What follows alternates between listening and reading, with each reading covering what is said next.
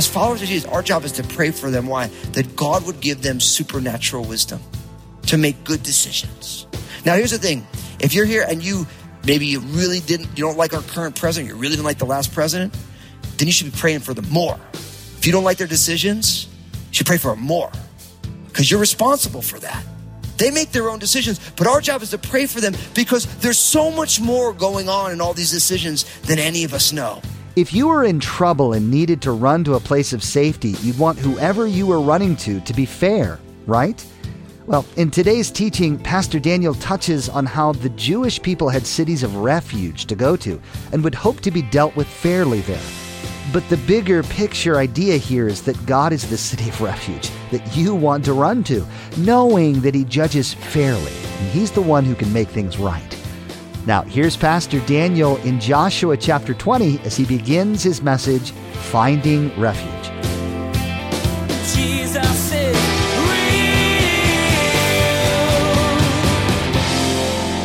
I love how detail oriented God is as it relates to our lives.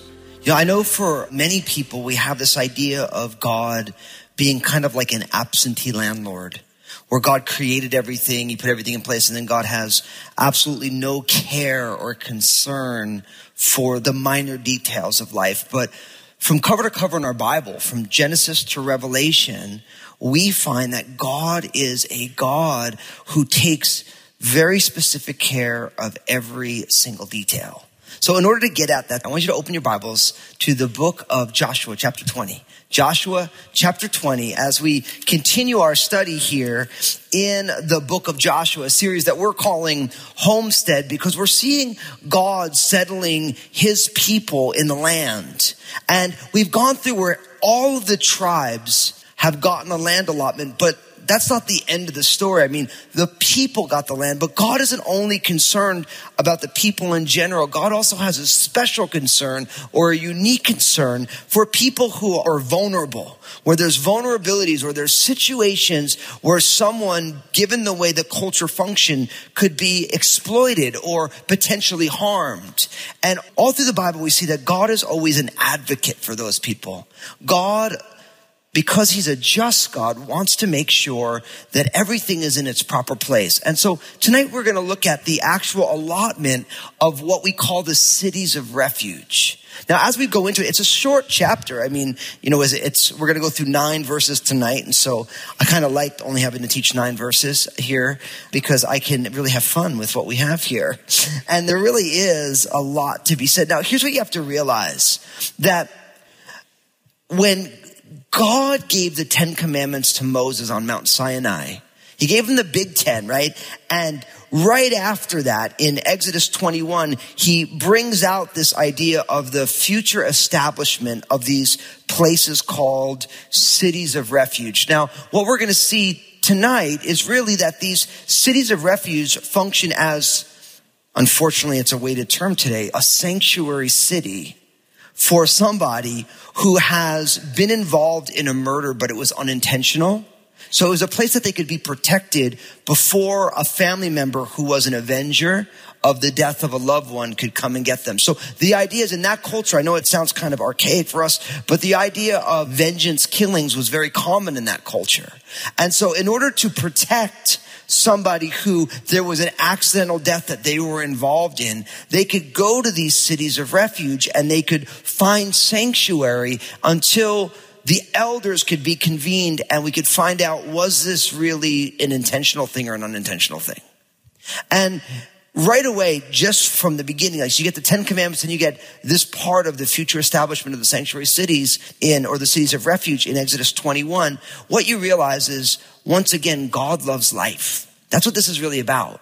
See, every decision that God makes and every encouragement and commandment that God gives, it's always meant to promote life. Now, not just life, people being alive. God cares about people being alive, but God also cares very much about the quality of life, right? So you could be alive and in effect be dead. You could have a quality of life that is completely diminishing to the reality of being alive. And so God is interested in us preserving life and then in the life that we have, the quality of life. That's why Jesus said, I've come that they might have life and then they might what? Have it more abundantly. So God is interested in that. And in the case where there is some sort of accidental death where someone is involved in an unintentional thing, like maybe something like we would have today, something like vehicular manslaughter where you're driving, something happens, unfortunately there's an accident and someone dies. In that culture, anytime there was a death, the avenger of blood would always come after that person. The idea of the eye for the eye, that sense of justice. And so in those cases, God set up these cities of refuge for the person to be able to go and be safe. And what's really beautiful about this is it reminds us of Psalm 46 1, which says, God is our refuge and our strength, an ever present help in trouble. See, so the idea of the cities of refuge, it's a reminder that these cities not only had very practical purposes, but was also a picture of the fact that God is a place where we can all flee into and be safe. And if you think about the picture of the murderer who justice should be enacted upon, running to this place to be safe, it reminds us of the whole good news of the gospel, which is that you and I, because of the way we've already lived, because we have sinned and fallen short of the glory of God, because none of us have ever gotten everything right, we are all under a death sentence. We have, in a sense, the avenger of blood. We have not only our own sin and rebellion, but also the perfection of the law that now puts us under a death sentence. And our city of refuge is who? Is Jesus. And we're going to see the gospel portrayed through the cities of refuge in nine verses in verse 1, it says, The Lord also spoke to Joshua, saying, Speak to the children of Israel, saying, Appoint for yourselves cities of refuge, of which I spoke to you through Moses, that the slayer who kills a person accidentally or unintentionally may flee there, and they shall be your refuge from the avenger of blood. And when he flees to one of those cities and stands at the entrance of the gate of the city and declares his case in the hearing of the elders of that city, they shall take him into the city as one of them and give him a place that he may dwell among them. And if the avenger of blood pursues him, they shall not deliver the slayer into his hand because he struck his neighbor unintentionally, but did not hate him beforehand. And he shall dwell in that city, verse 6, until he stands before the congregation for judgment and until the death of the one who is high priest in those days. Then the slayer may return and come to his own city and to his own house, to the city from which he fled. Now, you have to realize that and I love verse one, and I don't want us to like just miss it. The Lord also spoke to Joshua saying, like, it's so easy. Imagine it's like the first verse, the introduction to this chapter. But you realize how profound verse one is, right? The Lord spoke to Joshua. And brothers and sisters, God wants to speak to you too. He wants to speak to you personally. Now, I've heard it said this way. Don't ever say God is not speaking unless your Bible is closed. Listen, every single time, brothers and sisters, you open this book, God is speaking to you. God has an amazing way of taking a text like Joshua 20 that we're studying right now and applying it personally to your life in ways that are very specific. See, God still speaks today. And God wants to speak to you personally. I mean, how cool would it be if it says, the Lord also spoke to and insert your name saying. And what's amazing is, and we won't do it tonight, so I don't put anyone on the spot. But if we were to go around the sanctuary and say, what has God spoken to you today? All of us should be able to say something. And if you're like, well, maybe not me. Well, listen, have, God's given you ears to hear, so you have to hear. God wants to speak to you. See, because Jesus is real and because Jesus walks with you through life, he knows exactly what's going on in your life. And God has thoughts about it. He has wisdom he wants to grant. He has direction for you if you are willing to receive. The biggest problem that we have in our generation is not our access to information, but how often because of the access to information we have that we close our ears to true wisdom. See, true wisdom is the right application of the right information. And you, no matter how educated or how successful you are, if you do not avail yourself to the wisdom of the God of all knowledge and all wisdom, where all truth is his truth, then no matter how educated and successful you are, you're really ignorant. And God wants to speak to you. When was the last time God spoke to you? When was the last time you opened up the word of God and said, God, will you speak to me? Now, I want to take a moment and speak to those of you who are big, serious Bible people. Now, I'm hoping I'm talking to all of you because all of you should be big, serious Bible people. Okay? But here's what happens, and this happens very easily, is that you come to Jesus and you read the Bible devotionally. You read it and you're like, oh God, speak to me. And then at some point, Satan wants to get you off your game a little bit. So he wants, he, you start to read the Bible intellectually divorced from any sort of relationship. Now, I'm here to tell you, if you study the Bible intellectually of divorce from a relationship, then you're going to become a Pharisee. That's what happens. Because then all of a sudden you don't really care about God or people. You just want to be right. Right? Like you just want to make sure everybody knows that you're right and they're wrong. You're smart and they're dumb. You are superior and they are inferior to you. Now listen, I'm not saying don't read the Bible intellectually. I'm saying if you read it intellectually, don't divorce it from relationship. Because when the Bible becomes a book that you have determined you're going to be smarter than other people, then all of a sudden you have a major, major problem. And the reason I bring that up is because Jesus had problems with the religious leaders in his day because they divorced their study of the word from a relationship with the God of the word. And anytime your study of the word causes you not only to be divorced from relationship with God, but then divorced from relationship with other people, then you know you're really off base. Because the three eternal things in this world are God, people, and God's word. And God is not looking to divorce us from any of those three and not let one make us pulled away from the other two.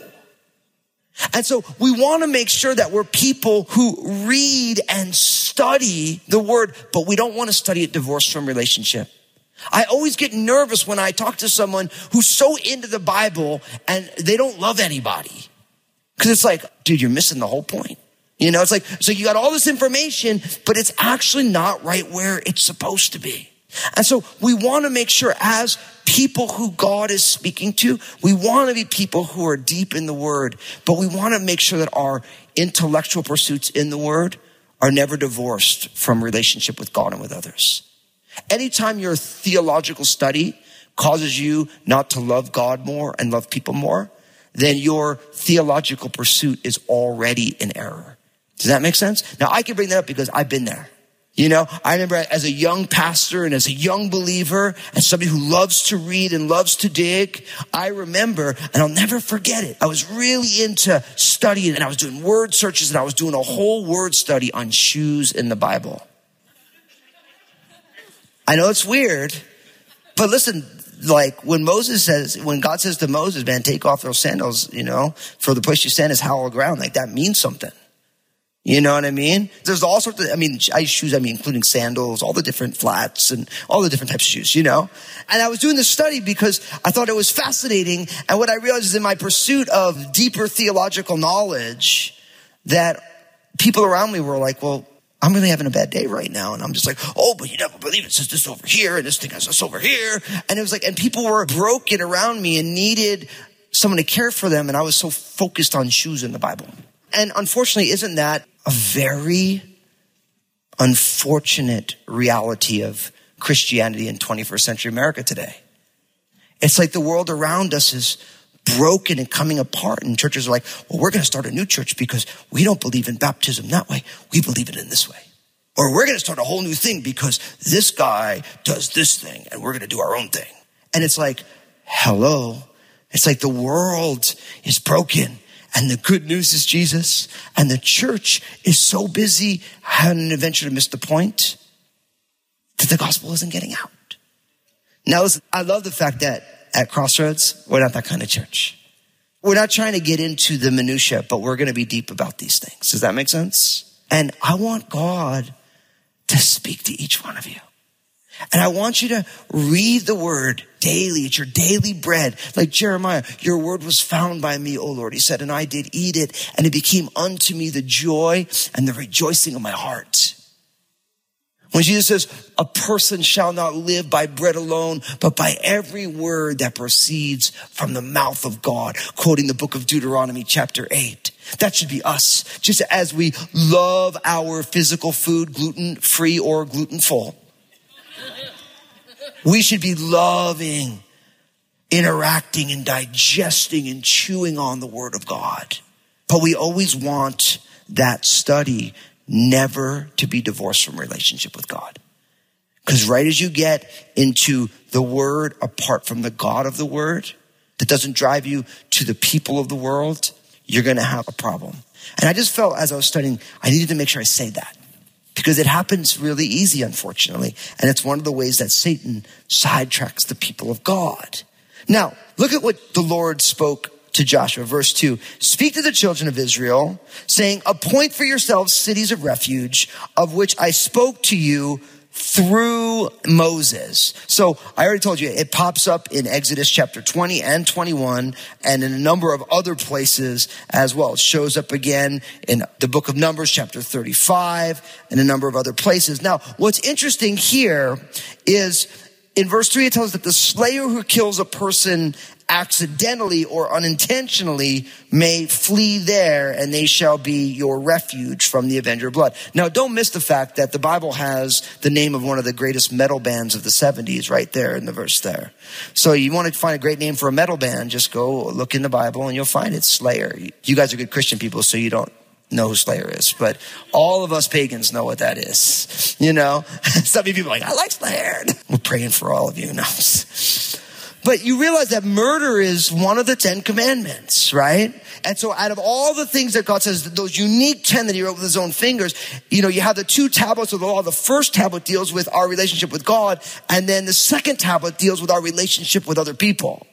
And out of that, the very first one is don't kill people. Don't commit murder. So the idea here is don't be seeking after people's lives to terminate it right? And so right away it's like, but in the case where a person unintentionally or accidentally takes someone's life, God is now interested in protecting that person because in that culture, because of the avenger of blood, they are vulnerable. And so he says, I want you to appoint for yourselves these cities. Now, according to Jewish tradition, the roads leading to these cities of refuge were kept in excellent conditions and every crossroads had very specific, well-marked signposts with signs that say refuge with arrows. And also at times there were runners stationed along those roads to make sure that people would get there and not get lost in the process. Now, isn't that kind of shocking? And all the things that God could care about, God's like, in this situation now where somebody who is in a bad situation is vulnerable, I want to make sure that there's a way for them to make sure that they are not exploited. That they are not losing their life before all things are being heard. And so what was amazing is you have all this going on and it says in verse four, and when this person flees to one of those cities and stands at the entrance of the gate of the city and declares his case in the hearing of the elders of the city, they shall take him into the city as one of them and give them a place that he may dwell among them. Now, What's interesting is in ancient cultures, the city gate was a pretty elaborate thing. I mean, when you think of a city gate, I mean, when you go to a city now, it's like you have a million ways in and out. But back in the day, there was really one entrance to get in and it was heavily fortified because it also functioned as a defense system for that city. So those city gates were very specifically controlled and right at the gates where the elders of the city spent time, the leaders of the city. So today they'd stay in City Hall or the White House, but back in the day they would stay in the, in the city gates and they would be the, the judges over all the disputed matters. So people would go to the city gates. Like in the book of Ruth, we have Boaz making the transaction to be able to redeem Ruth at the city gates with the elders of the city. So when this slayer who is fleeing for his life to the city of refuge, he'd show up at the gate and he would explain to the elders what was going on. And then the elders would determine if what he was saying was true or if it was false. The elders would determine it was this death, was it truly accidental and unintentional, or is this person a liar? Now, again, for elders and leaders, that's the calling and the mantle and Lord willing, the anointing of a good leader. That discernment to be able to see through all the details and be able to say, this is true and this is false. And I just really want to encourage you. That's why it reminds us in the book of Romans that we need to pray for our officials. Look, even if you don't like the elected officials of whatever generation, as followers of Jesus, our job is to pray for them. Why? That God would give them supernatural wisdom to make good decisions. Now, here's the thing. If you're here and you, maybe you really didn't, you don't like our current president, you really didn't like the last president, then you should be praying for them more. If you don't like their decisions, you should pray for them more because you're responsible for that. They make their own decisions, but our job is to pray for them because there's so much more going on in all these decisions than any of us know right? And we really need the Lord to be able to speak in, that they would have hearts that would be open to receive what God's plan is. See, it's so easy to be angry at elected officials, but really, when was the last time you just got on your knees and prayed for them? Pray that they would make amazing decisions. Pray that God would give them wisdom beyond their years, beyond their experiences, beyond their issues. See, because the job of leaders is not easy.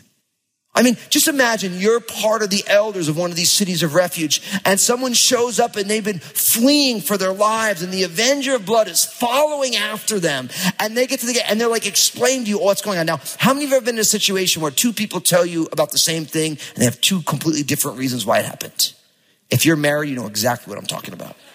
It's like husband wife, they see two things and then they have two different ways. No, you did it. No, you did it. No, it wasn't my fault. It was your fault. No, it wasn't my fault. It was your fault. Oh, no, no. It was definitely your fault. It's definitely not my fault, right? That's what the elders of the cities dealt with every single day in a million different ways. And don't think that elected officials, or maybe if you work at a company, your boss, don't think it's not like that for them.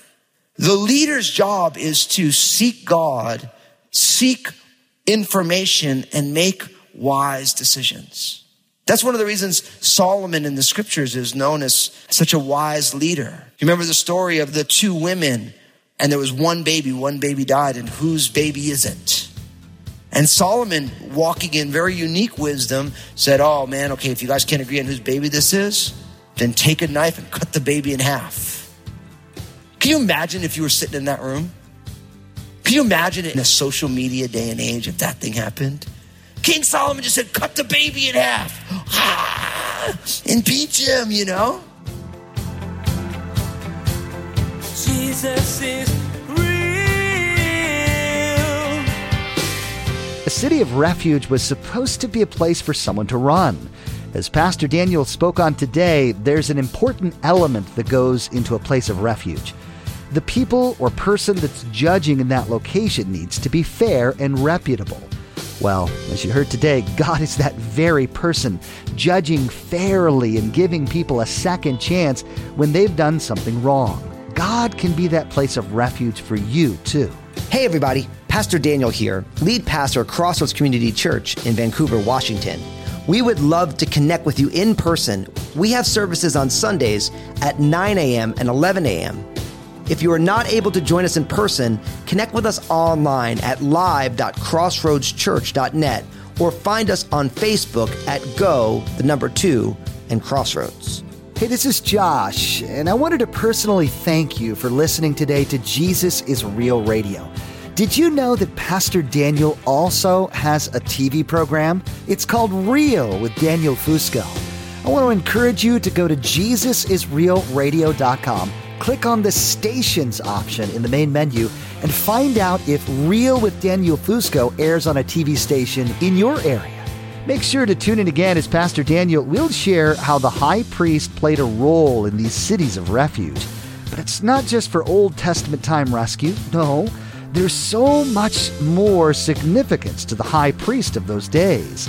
Once you realize that Jesus is the ultimate high priest, this whole city of refuge concept starts to become much more real for you in your life today.